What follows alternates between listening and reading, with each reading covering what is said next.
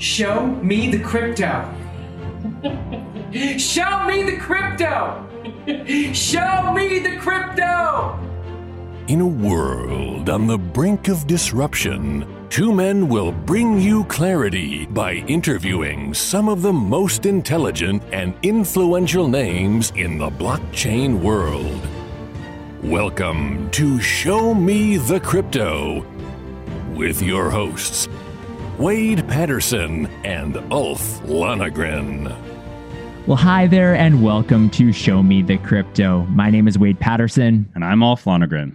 We're a couple of friends from Canada who love learning about cryptocurrencies and blockchain technology, and we're happy you're along for the ride. Whether you're a crypto virgin or you know your way around the block, we hope our interviews with some of the most intelligent and influential people in the blockchain space help deliver you with value. And on this episode, we're joined by Josh Neuroth, head of product with Ankr. In April 2021, Josh left his seven year career in the data center and digital infrastructure provider space to join Ankr, which has a mission of making crypto and Web3 adoption easy. Josh recently tweeted just like how every company is already a tech company, someday every company will be a Web3 company as well. Josh, welcome to Show Me the Crypto. Well, I'm uh, honored to be here, guys, and excited for this conversation. Thank you for having me. Yeah, we're really excited to have you on as well. And and Web three is just such an interesting term that has come around, and and we're going to dive deep into that through this conversation. But before we do that, I'd love to hit the starting point of when were you first introduced to crypto? What did that look like, and what was your initial impression? Yeah, so I'm, you know, everyone everyone laughs at me when I tell them the story, but it, my first uh, touch point with crypto was when I had a, a, friend mining Bitcoin in 2009, and he had was pumping out bitcoins all day long, buying gaming PCs, you know, reinvesting that, uh, selling the Bitcoin to buy more gaming PCs so he could mine more. And his his wife eventually made him stop, and he was like, "Man, you got to put a hundred bucks in this." I never did, and I just kept going, watching it go up, and I was like, "This is a fad," you know. And then and then you know started to see kind of around the time, um, you know, we, like many people in that mid 2017 really started to see like the prices going up, people getting excited about it. And that's when it kind of caught my attention. But Web3 wasn't really a thing at that point. Ethereum, you know, was only about two years old at that. And so, you know, I started getting into the space at that time, but really didn't get heavily into the space, I'd say, into 2019. And Wade mentioned in the bio, you left a seven year career to start a Web3 startup. Mm-hmm. Can yeah. You, yeah. Can you walk us through? Can you walk us through that? yeah, so I'm not a co-founder of Ankr, but I did meet the team really early on when it was mm-hmm. less than 10 people, and at the time um, was doing a you know a, a, lot in my career. I worked primarily in infrastructure as a service, and when I I most recently worked for Cyxtera, which just IPO'd. So I left to join Ankr three months before the IPO, and some of my friends were like, "Wow, are you crazy?" And I was like, "Well, this thing is going like." And that was back in early 2021 of this past year. And what's been so fascinating about this is at the time, like Ankr's been talking about Web3 infrastructure and just web, the Web3 movement for a couple years now. It's like only your technologists really knew about Web3 a year ago. You know, you I tweeted, it, I remember I, the first tweet I did and I tagged Web3 and people like, what? And people are like, you're talking about the semantic web. You know, that was kind of a term that people used to say for Web3 before it was like the crypto movement. And now what's so profound about it is that it's not just um, the next evolution of the web, it's turning into a cultural movement. And that is really the most significant thing that I've seen here. It's interesting like you, you mentioned twitter there and and i love your i was going down your, your uh, Twitter profile, I guess, and, and, different tweets, and you're really good at providing metaphors. There's a lot of really good mm-hmm. metaphors there. One of the ones you tweeted recently, you said, "If crypto is a digital gold rush, Ankr is providing the shovels and the pickaxes." Yep. Yep. So, can you can you dive deeper into like what what is Ankr for maybe our audience members who haven't heard of it? Yeah, yeah, yeah. So, so essentially, we're basically building um, a decentralized platform or decentralized web services that kind of power the Web3 DeFi metaverse movement. And the way that we do that, there's kind of two ways. So I'm going to dive a little bit into the technology. I love explaining this. And again, like you said, using those metaphors. But uh, blockchain is in itself um, a decentralized system. And it's the, the blockchain itself is a uh, basically nodes, which are applications that run on a physical computer server in someone's house or a data center somewhere, right? And so, you know, that's that's great. You know, we have we have um, there's hundreds of thousands of nodes that exist in the system, but you know, to to really like do any kind of thing interesting, you need access to nodes. And there's a whole bunch of services that we're building that kind of live on those nodes and we're building a protocol that kind of lives it. So let me give you a couple use cases of how this is. So in a blockchain, especially in proof of stake, you have effectively two types of nodes. You have what's called a full node. That is a node that kind of receives the transactions from the network where you can read transactions from it. So all use cases in crypto need access to a full node. Like for example, Coinbase or Binance run thousands of nodes that they're using to power their infrastructure you're building any kind of you know analytics app wallet app whatever it is if you want to talk or read information from the blockchain there's a node behind there you know accessing that. And then on the other side of it you have the validators which is what i think most people are familiar with the concept of validators if they've read up on technology.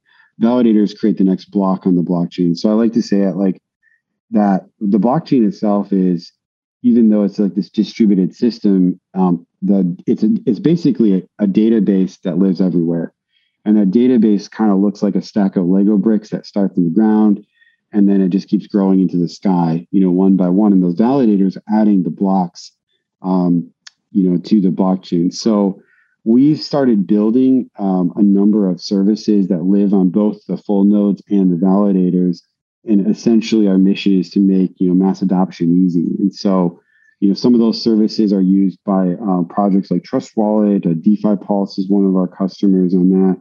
And then on the staking platform we have about 600 million um, of us dollars worth of crypto assets that are that are locked um, on our validators. We run over 2000 validators now.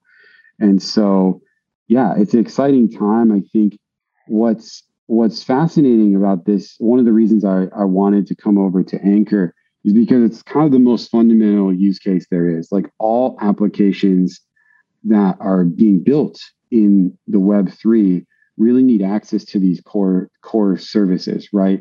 And you know, some people ask me, is this like, are you building the next AWS? Some of our competitors use that language, and I say no. And the reason is because in in um, number one, we're you know, we're um, building a protocol that's effectively going to be community owned, you know, not a big centralized entity. And number two is that in this kind of new world, your traditional like computer cloud infrastructure, if you will, is almost like embedded. The money is the crypto app, the crypto, the money is embedded in the infrastructure. We've never seen that before. Traditionally, um, you know, regular infrastructure and banking infrastructure are completely separate, and these are tied together, right? So you know that there's a lot there but um yeah. Well there is a lot there and uh, i think some of what you were just talking about um, had to do with web 3 and that being uh, you know part of the conversation today um, I, we've seen on some of your some other podcasts you've been on, uh, you've done a great job explaining the evolution of Web one to Web two to Web 3 mm-hmm. and I'd love uh, you know not to kind of repeat what's already been said, but for the sake of our audience, if you could uh, maybe do that explainer here, it'd be great to you know hear the evolution. Yeah, yeah. Well, you know, Web one essentially people were launching websites and you'd find those websites through your web browser. There's kind of a read only mode for the web. I would think about the years like the 90s to the early 2000s, you know, Alta Vista, GeoCities, um, you know, Yahoo, even AOL. I remember going and just like in the late 90s, early 2000s, doing so much research, but you weren't really talking to people online unless you were using like AOL, which, you know, was their chat service but um, you are looking up information. Then Web two, I would say, really kicked off with the the blogging, um, like Xanga. I don't know if you guys remember that.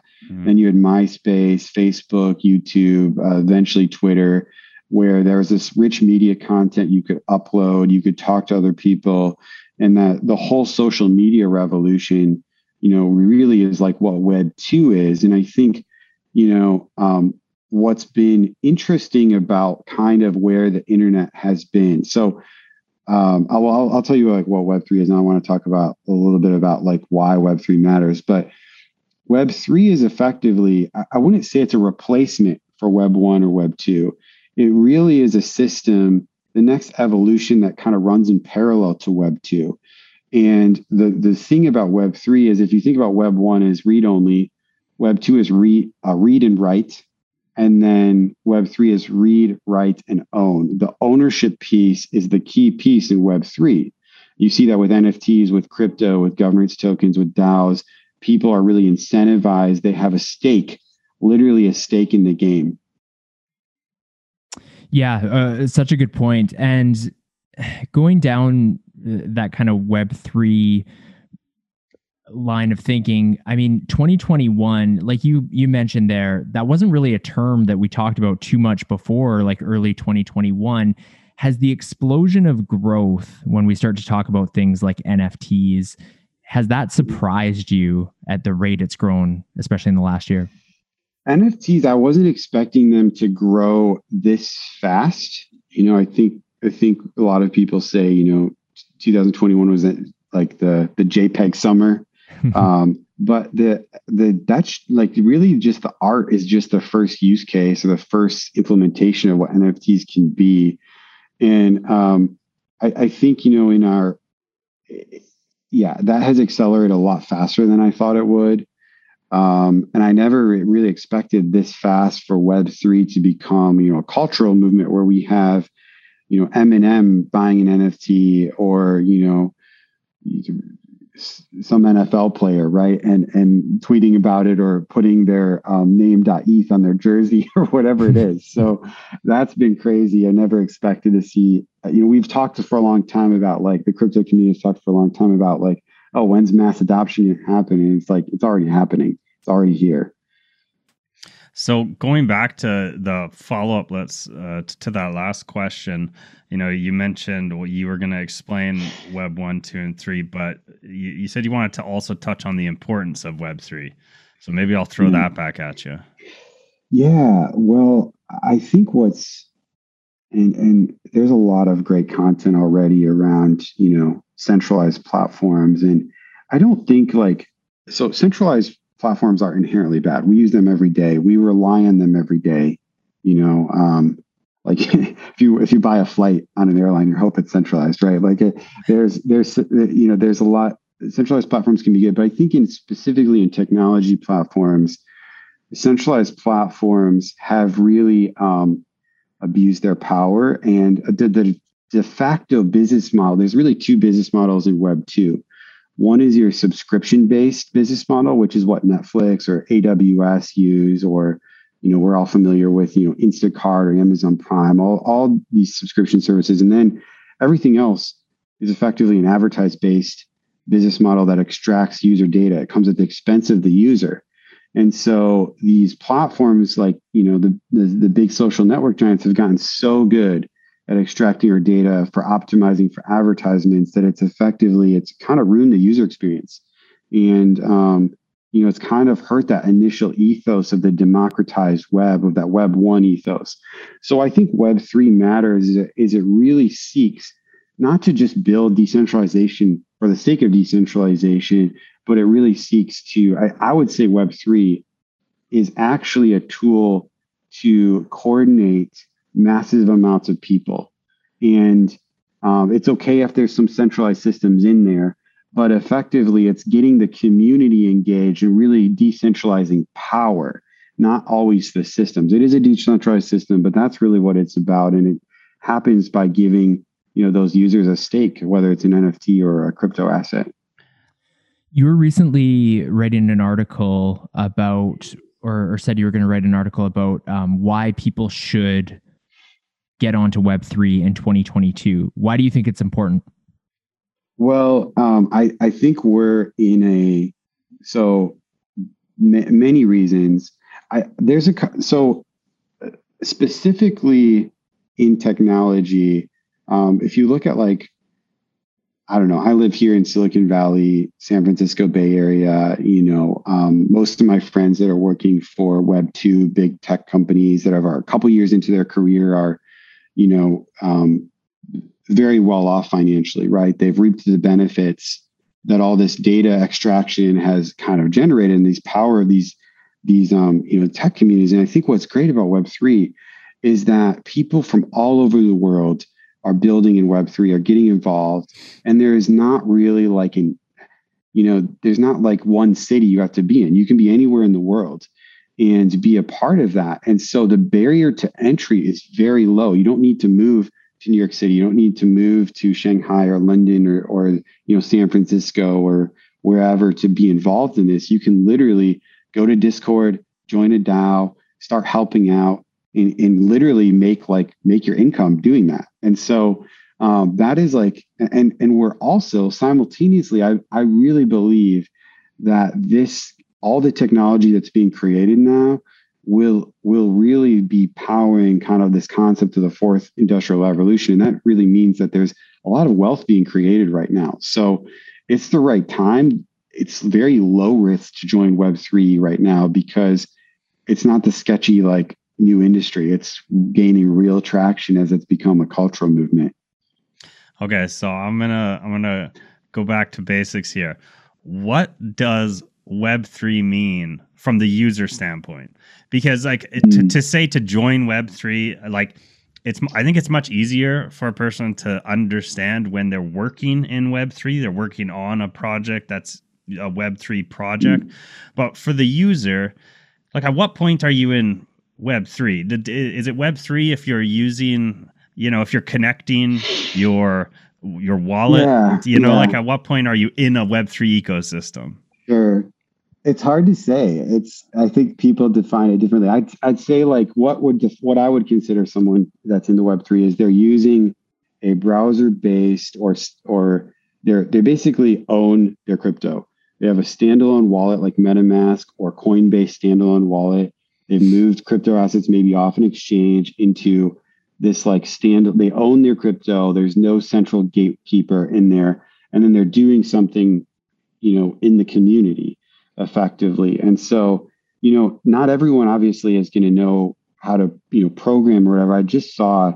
Um, I'm planning to attend the ETH Denver conference here in in late February, and they're they're literally like you can you can volunteer at the event and just like be a host or a door usher and literally you earn crypto for doing that it's really mm-hmm. cool right mm-hmm. and so they airdrop it to you you sign up you put your wallet address in and then after that you get airdropped um, some of their tokens. And so you know that is to me an example of someone that the average person could find a local community and get involved in some um, some movement or some um, you know event and and potentially earn uh, earn some crypto assets from that. One of the downsides or challenges of being early is that so for for for yourself, for myself, for Ulf, we, we understand what that means. You know, like have MetaMask connect it. You know, when we first get MetaMask, yep. write down that seed phrase, never lose it, never tell anybody, like all that kind of thing. But that is an intimidating step one of the yes. process to go yes. through. Um, what, what are your thoughts on that? I mean, is, that mm-hmm. something that's continually going to get easier? And, and in your opinion, is there too much friction right now that mass adoption, uh, you know, until it gets a bit easier, we'll really see that mass adoption? Yeah, it is very intimidating. It was in, also in, in me as like a, you know, technologist was intimidating for me as well. And so, um, there, there are solutions being built right now that address those scary moments. Um, I was just using and exploring. Uh, there's Near Protocol, their wallet. They have, you know, they allow you to sign up with your email. Um, it's not as secure, obviously, as if you, you know, generate your seed phase and store that, but they're helping solve that. Um, you know, so long term, the solutions will get better and better. we're still kind of early in the technology itself. And so there's a lot of like open source development work that needs to be done to improve, I, I think, the chains themselves to kind of enable this. But as they do that, it's just going to speed up adoption, right? And so I think one strategy I would recommend, you know, to anyone that's feels a little daunted or or um, uncomfortable with using, you know, a wallet like that is to just take, you know, take something like maybe you know, fifty dollars worth, hundred dollars worth of if you have that to spare, and just say, I'm just I'm going to create a new wallet, put this in there, and I'm just going to experiment and get comfortable. And it's okay if this goes away. It's like the cost of a course or something like, you know, and it's just, and just start there. And then you'll learn what to do, what not to do, how it works. And then you can make the decision, you know, do you want to put more assets or get more involved in this? So it's really just taking that jump. I had a friend who made himself a to-do list. He's like, I'm going to start with buying crypto. I'm going to start with moving it to a to a, a wallet. Then I'm going to, you know, buy an NFT. And he kind of went down this list and he just did all these things. And then he's like, now he's like trying to work in this full time and you know doing everything. So wow. doing like minting NFTs and being part of um, communities and whatnot. But it starts with just taking that step. Ulf, do you realize our audience has been either watching or listening to this episode for 20 minutes? 20 minutes? No, they should probably subscribe. Yeah, they should subscribe. And if you're watching on YouTube, make sure you comment and turn on notifications. And if you're listening to this podcast, especially if you're on Apple Podcasts, leave us a rating and a review. We're also on Twitter, Instagram, and even TikTok. So go check out the episode description. You can find all that information below. And we have an update on the NFT, don't we? That's right. We didn't previously mention this, but this NFT for OG supporter is a one of one. There will only be one of this kind ever minted, and we have a few surprises for the person who purchases it. The link is in the episode description. And back to the episode. So, to dig into Ankr a little more, you know, staking uh, is a big part of um, what Ankr provides. Can you just break down, simplify what is staking? How does it work on Ankr? You know, why would I go stake with Ankr? That yeah. sort of thing. Yeah. So simply put, staking, just think of it as passive earning or earning effectively. It's not really interest, but um, you know, you're earning uh, crypto assets for effectively holding your crypto or not selling it. So, you know, staking is uh, uh, really, really taking off. And what we do at Ankr is we make it uh, very easy to stake assets. So, like an example is with Ethereum, where uh, to stake on Ethereum natively, if you just operate your own node, for example, I talked about this earlier about how we're making like the node experience easier if you need 32 Ethereum, which at today's price is really high, um, Ankr, we make that easier with a minimum deposit of 0.5 ETH, which is about $2,000 currently. And so it lowers that barrier. We do that through micro pools.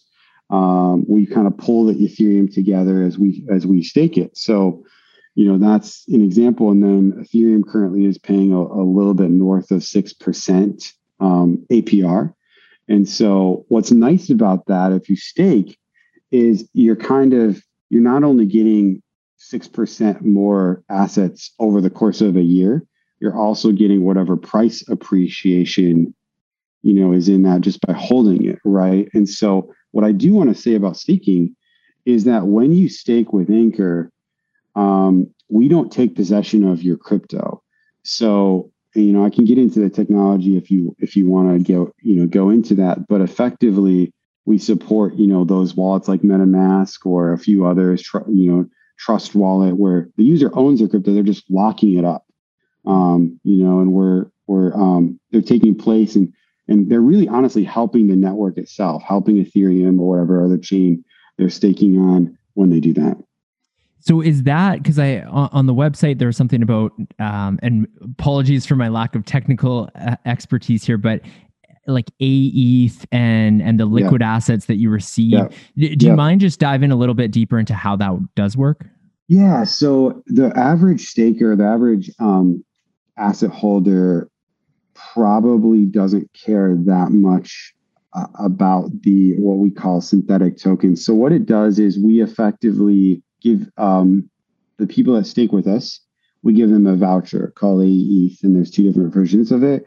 And um, it represents the value of your staked deposit. And then you can go use that that effectively that same value in DeFi. You can join a liquidity pool, you can you know sell it, whatever you want to do.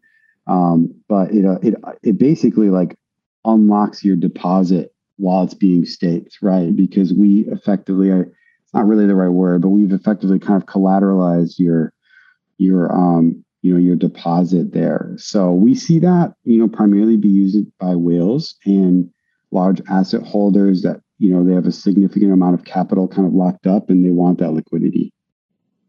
And are there any risks that come with staking on Ankr? Um, no, and the the reason is because, like I said, we we have well the the the only risk is if you lose your seed phase, right? Like that's pretty much fair, just like all crypto, right? Um, because we're not what's called non-custodial. We don't take custody of your assets, so your crypto. You know, you are control of it. You're just locking it for that period of time, and then you know you will unlock it at you know the other the other side of that, and then uh, you know we have insurance deposits and other things that are that are playing into the um, the architecture of the network. You know, in case anything were to happen, but you know, very unlikely. Uh, switching gears a little bit, um, we recently had an interview with with Michael Kong of of Fantom, yep. and we kind of dove into the the discussion around uh, advertising and and that side of things, and and the what we were talking about a little bit was you know, you think about something like crypto.com becoming, you know, like with UFC, one of their main sponsors and taking over the previous, uh, what was known as Staples Center to crypto.com arena and just like massive advertising, that kind of thing. I know Fantom had got into it with Formula One. Uh, Ankr is is it Sacramento Kings that there's some sponsorship going on there. So I guess the question yep. is like um why basketball i guess like why that particular market? And yeah. and what's the real benefit? Is it just about general uh, consumer brand awareness kind of thing? Or like what's the benefit of of going down that sponsorship route? Yeah for sure. So the sacramento kings in particular i, I think are one of the most technology progressive um, teams in the whole country. You know they're they have a data center for example in their stadium um, their owner is a huge supporter of crypto and so, you know, it made a lot of sense for us. I think it's something, you know, we were actually the first crypto company to announce any uh, partnerships with a professional basketball. And then I think four days later, Coinbase announced theirs. And now you have like crypto.com and several others like FTX. And, you know, uh, it goes down, you know, you lots of adoption there. Um, so we're, you know, for the Sacramento Kings, it's only about two hour drive from the Bay Area we can go to games. We can take our team there. We can take partners there. It's great.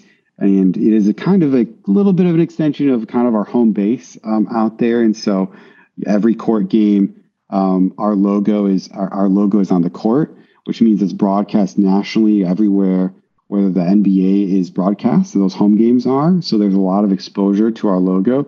And I think it's something like it's important for you know, you know, crypto companies, there's so many crypto companies that are completely anonymous, right? Like you don't really know who it's working with. It's kind of putting a stake in the ground and saying, hey, this is us. This is what we're here to do. We're here to be, you know, blockchain's foundation. We're making this protocol, you know, come learn about this. And so we see it as a way to bring in, uh, you know, people into the ecosystem. And that's effectively what is happening. Our social media has grown um, quite fast since we did that partnership. We've seen a lot of people you know, joining our social media, Reddit channel, our Discord, talking about that, and uh, we have a lot more to do with the Kings, so we're excited for that. Cool. Um, again, switching gears. Um, one thing that you mentioned before is mm-hmm. that Web three will disrupt SaaS. Uh, I run a SaaS marketing company, so I'm yeah. particularly interested in how you see that playing out and, and how you think Web three will um, yeah. Know, disrupt that that industry. Yeah. So first, I would, def- you know, SaaS is software as a service. So you use, you know, mo- SaaS is I think most commonly used in the in the business world. Um, but also, you know, there's many consumer grade applications as well. So I, I think what's interesting about Web3 in particular is it's not real. Like when I talk about a wallet, I don't, someday we won't even say a wallet. Like it's just going to be your ID, really. And your digital identity is going to be your wallet. And so um, a lot of what's happened with SaaS, Uh, software as a service, is is getting you know users onto the platform, and then having a subscription revenue. You build some features, some integration, some user experience feature that that like that niche or that company or that vertical really cares about. You make it easy for them to do some job, right? And I think what's going to happen is you kind of have several movements coming together. Like if people just can connect their wallet and all their data is there, that's going to be very disruptive eventually for the business community, right? Like as wallet technology gets better, imagine, you know, having team wallets where, you know, a whole company has like a wallet and all their individual employees are on there, they're signing in. I think, you know, we don't have like, well, one example is Auth0. Auth0 just did an ex- is exploring, you know, a Web3 sign in with wallet. Right now, they have a a, a single sign-on product that's heavily used in the enterprise environment. And so eventually, I think that's the way to go. We're several years away from like even really seeing that happen. But also, you have like, you know, the front end technologies that build kind of the user experience are getting easier, easier to build that. So those two things together can be very powerful to disrupt SaaS long term. But long story, long term, I don't think we'll disrupt Salesforce or you know companies like that i think it's more of the long tail of saas providers that that will get disrupted it's interesting to think i mean uh, some of the examples you just um, mentioned were you know primarily to do with logging in and how your wallet is your user id and you you use that to log in now. And if it's single sign on you're doing it in multiple different websites and applications. But from the from the business side it could go beyond that. And and i mean maybe it will disrupt the business model itself um, as well just well, in, can, let, let, me give you an, let me give you a couple examples yeah, of how yeah, this please. works. So so right now it's laughable to think about you know like a ethereum wallet disrupting saas because of the high gas fees but as gas fees uh, will eventually approach zero. Um, and and what that means is that all all like data that needs to be open and out there will just be written to the blockchain, right? And you're already seeing like some enterprise adoption of Solana because they're really fast network and they have you know low gas fees. And so think about like a company, their whole supply chain is in their wallet, right? Their whole inventory is in their wallet, right? And that you know they can just sign into a front end application. All that data is available. You don't have to lock it up in some software as a service database somewhere and create like an API integration. I think you know, this is all speculation. Like I don't have any practical examples of this, but that's where we're headed. Yeah, that's a super interesting, um, you know, speculative future. You know, to to just have all of the information for your business right there in your wallet, and you go connect it to the provider, and now you plug and play with whatever services that provider, you know, gives you. Yeah, yeah, and that's why I think Ankr is really early. Like you know we've seen um, just the traffic on our network like supporting customers it's at least 20x right now from from nine months ago wow and we wow. think we're just like super early still like we're still in the infancy stage of all this so you know the there's a, a long a, a lot of work cut out for us uh, I'm wondering if you have any thoughts or opinions on, uh, you know, so so crypto in the past has gone through different cycles, and um, it seems to historically have kind of gone through these four year cycles of bull markets and bear markets. Um, right now, who knows? You know, there's the super cycle theories. There's all sorts of thoughts on what we could be in right now. However, when we are in those bear markets, it's a really interesting time because the people who are, you know, believers, they're they're they're there and they're building and but in terms of the average person talking about these things it it's much quieter than when prices are going up and that side of things. So i guess you know in terms of web 3 and everything do you think that there's a potential if we did you know, let's say we had this euphoric rise up and then a big crash and several year bear market. Could you see that really stalling adoption and maybe it would be several years before, uh, you know, we're talking about some of the things that actually seem pretty close right now? Yeah, absolutely. Well, I think, you know, this is kind of a dangerous thing to say, but I don't think there was going to be really any like huge bear markets unless unless potentially there's like a huge financial crisis, like global financial crisis. So I think what's different, like the space is completely different than the last four years right now. And there's there's several things that have happened. So I think first you have institutional money coming in.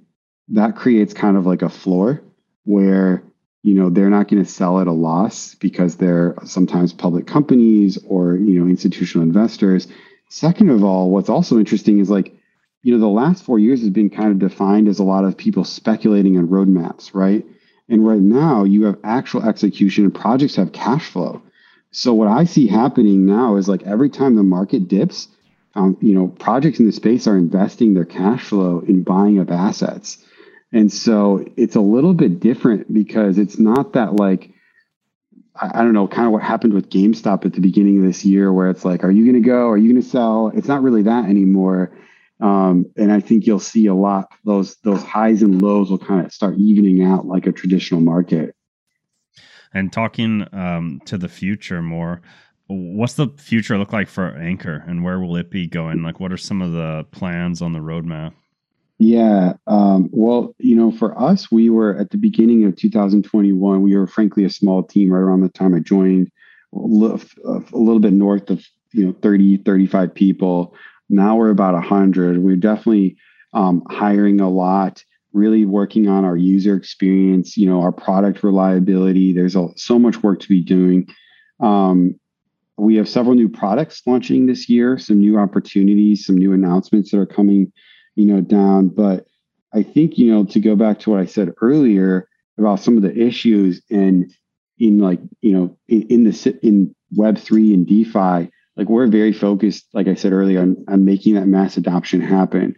So that's going to mean like investing in user experience, customer experience, really ironing out that so that you know every person can feel comfortable with working with you know web 3 and so we have a lot of plans for that this year our first product is launching at the beginning of February, which is exciting um, for this year. And then we have a very aggressive roadmap the rest of the year as well. So, you know, I think you know, uh, you know, one of the things long term that is most exciting, and this will, you know, we could talk all day about this, but as we op, we've integrated 50 different chains, which is the most of any infrastructure provider. We're pretty much focused on about 15 that are kind of like the ones that have the most traction right now. And then, uh, like I said earlier, we run those both the full nodes and validators.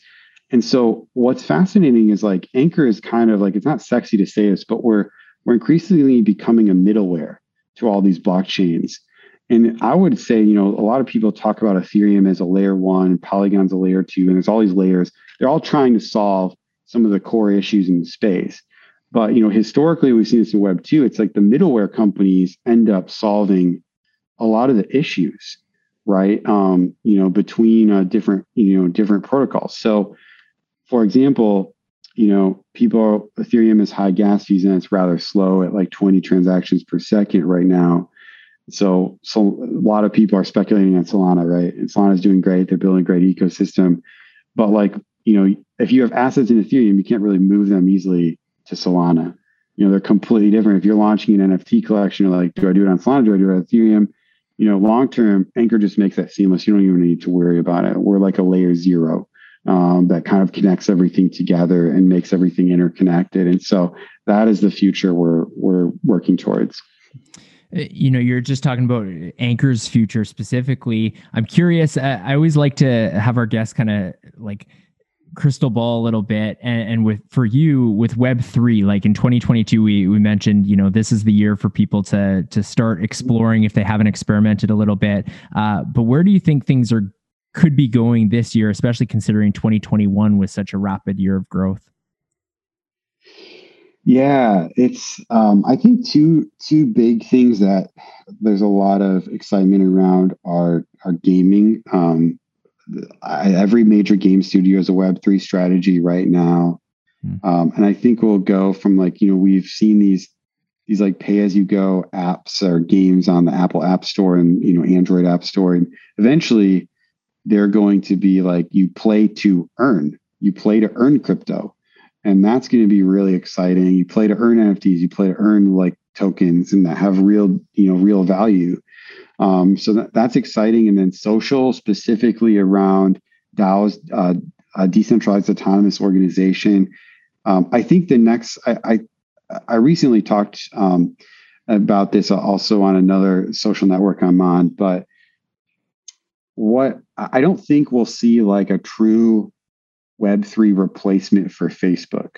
Um, in fact, what we'll probably see is like a lot more niche communities that kind of like end up drawing people out of the traditional social media, uh, you know, websites, you know, and, and, and into those. And so social, like the, the whole social uh, Web3 space is really, really interesting. I think it's going to have a huge year. Do you think there's any danger in, you know, take Facebook changing its name to Meta, and obviously that's on the roadmap, but you have this this uh, it was uh, read in web 1 read and write web 2 read what write and own in web 3 is there any risk of if web 2 tries to get its hands in web 3 that that could not be a good thing uh uh, yes and no. I think it's more of an information risk or a marketing risk. Like, so Facebook did a tremendous job at accelerating the Web3 movement by changing its name to Meta. It validated it in just a way that, like, I mean, they're basically saying that Web3 is the future and they wanna they wanna be part of it. And so that got so much attention from institutional investors. You know, all the you know the big tech employees started paying attention to it. Um, but you know like facebook and meta can never really be a true web3 company because they're a public company you know with you know mark zuckerberg controls more than 50% of the you know the voting um, there. And so i think you know ultimately like you know the community will decide. Um, but I, I think what people should realize is that you know this is a power move. This is a defensive mechanism that facebook's doing here you know it's it's seeing the future and that they're you know the next big thing is being created and they're trying as soon as possible to get in i think what they'll end up doing you know they'll they'll do some stuff with payments but ultimately what they're trying to create is really like the I don't know if you guys remember the game Second Life. I think came out in like 2003. Everyone was excited about. It. It's kind of like early metaverse, but they're going to try to create like this virtual reality world. Um, but I don't, I think the metaverse really is not going to be that, at least for the next five years or so. To me, the metaverse is is is effectively like your your digital presence really carries your reputation, and we've seen a long trend, um, specifically in like you know Instagram influencers and people like seeing their Twitter profiles more valuable than their resume you know, or their blog more valuable than their resume. We've seen this a long trend where your your digital identity is getting more and more valuable to your career, to your your reputation. And the metaverse is kind of that's what it is. It's where, you know, your online wallet, your your maybe your social status is kind of determined by your wallet or your, you know, all that is is kind of wrapped up into that. So I think it'll it'll it won't always look like this virtual reality world. It's really just about you know your your digital self uh, josh i think it's really interesting what you were just saying there with regard to reputation because um, earlier in 2021 we saw a handful of, of celebrities or musicians or that type of thing uh, take advantage i guess of, of nft mm. and you know when when everything was selling out on nifty gateway on every drop in a matter of seconds and that type of thing and there were a few like a very small percentage that are kind of still around the community and that type of thing. But most, they did their NFT drop, they probably got their cash and that kind of thing. But it almost sounds like what you're saying is that actually may come around to to bite them because reputation is going to be so important when it comes to Web three. Yeah, uh, yeah, def- definitely. I think you know there's so there's there's so much speculation still specifically around NFTs, and there's like there's no regulation around NFTs specifically. Like tokens, I think have a, a much more gray area. Um, your traditional like crypto tokens ar- around like the regulatory framework, but with NFTs, you're just selling someone literally an image. It's like selling an image on Etsy or something or eBay, and so it's perfect. You know, there's there's zero regulation, and so you know, what people kind of figured out is if they could pay these influencers, like you can contact their agents, like, oh, I'll do a, you know, an Instagram listing for fifty thousand dollars, and then then everyone goes crazy and they're like, oh, this is going to be huge, and all this money rushes in. You know, it was just a marketing thing. There's no substance behind it. Um, I think people are starting to get smarter around that. There's always people looking for quick money, but you know, I think the rep the reputation is going to be uh, important, kind of in a in a in a different way. It's it's it's going to be less about like maybe what you did wrong, but more about like what contributions you made. And so I talked a little bit earlier about some of these opportunities to get involved in the community and earn tokens. And, you know, maybe you went to a charity event and they give you an NFT. And it's like you only get that NFT if you contributed something to a donation, you know, to a nonprofit or something like that. That's kind of how I see it will be used. Or maybe, um, you know, universities start giving you a degree as an NFT and it's in your wallet too. I don't know. But it's um, like these. POAPs we we were talking about on uh, Yeah. on one of our other episodes, right? And it's these, you know, proof of attendance and Yeah. you know a, a way Yeah. to s- sort of show your your badge of I was there, you know, I participated, I did this thing, whatever it is, and that a way to sort of earn that clout or that reputation. Yeah. I mean, I, I, I think what, you know, we've ultimately what this ends up being is you're to, you're to, it's to really help, you know, the, um, I, I could see us going into, you know, in the US here, we have a, a credit score system when people are applying for loans. Effectively, someday when you go get a loan, it's, they're going to look at your wallet and be like, oh, what, you know, what projects have you worked on? You know, maybe even see your income. I don't know, but like, we'll see more and more like social validation through through uh, your wallet. Yeah, it's going to be interesting. Well, Josh, this has been such a good conversation. For a while, Alf and I have been talking about. We've had some guests talk a little bit about Web three, but just this whole deep dive, most of the conversation around Web three, I think, is just such an important. So many people like like Alf asked earlier in the conversation. I mean, you know, what does Web three mean? And it, and it sounds like you know it is a different definition depending on who you ask a little bit, but we're all kind of navigating this space. Uh, but before we let you go, we like to ask every guest that we have on Show Me the Crypto the same three questions. And Yep. it's a segment we call You Had Me at Crypto. So Alf's going to ask you those. Sure. All right, Josh, you ready? Yep. Okay, first question: Who's your favorite person to follow in the crypto space? Oh man, um, I I uh, love following someone like Nader at he's at Graph Protocol. He, he's a developer in the space. Started Developer DAO. He's got a lot of great content out there. Nice. All right. Second question: What will the price of Bitcoin be ten years from now? Oh man, um, two two hundred fifty k plus. All right, all right. That's on the lower end of uh, the predictions we normally get, but yes, fair, fair it- enough. it is. It is. All right. Uh, third question: What is the most underrated coin or project in crypto? Other than Ankr. I, do, I do feel like Ankr is undervalued, but uh, of course I have to say that. Um, undervalued. Um, okay, so I, I want to. I know you guys mentioned um, Michael earlier. I think Fantom is. I'll say this is is the most undervalued layer one in the space right now, in particular, and their coin has been pumping a little bit, or the token has been pumping um, a, a quite a bit recently, and, and Fantom has incredible. Um, I see, like, I see the stats because I see, you know, who's building um, on Ankr, who's building on Fantom on Ankr, and it really has a solid developer ecosystem. Um, but they don't have as much institutional money as like Solana does, so I feel like it's kind of like off the radar. And they're also not listed on Coinbase yet, but Fantom is one to watch. Great ecosystem, great community. Uh, Foundation's done a great job of putting the name out there, and um, love what they're doing, and they have great technology too. Awesome. Great job with those. Well, Josh, thank you so much for taking the time to join Alf and I on this episode of Show Me the Crypto. Great, thank you guys for having me. Thank you for listening to Show Me the Crypto. Please make sure to subscribe as well as rate and review this podcast.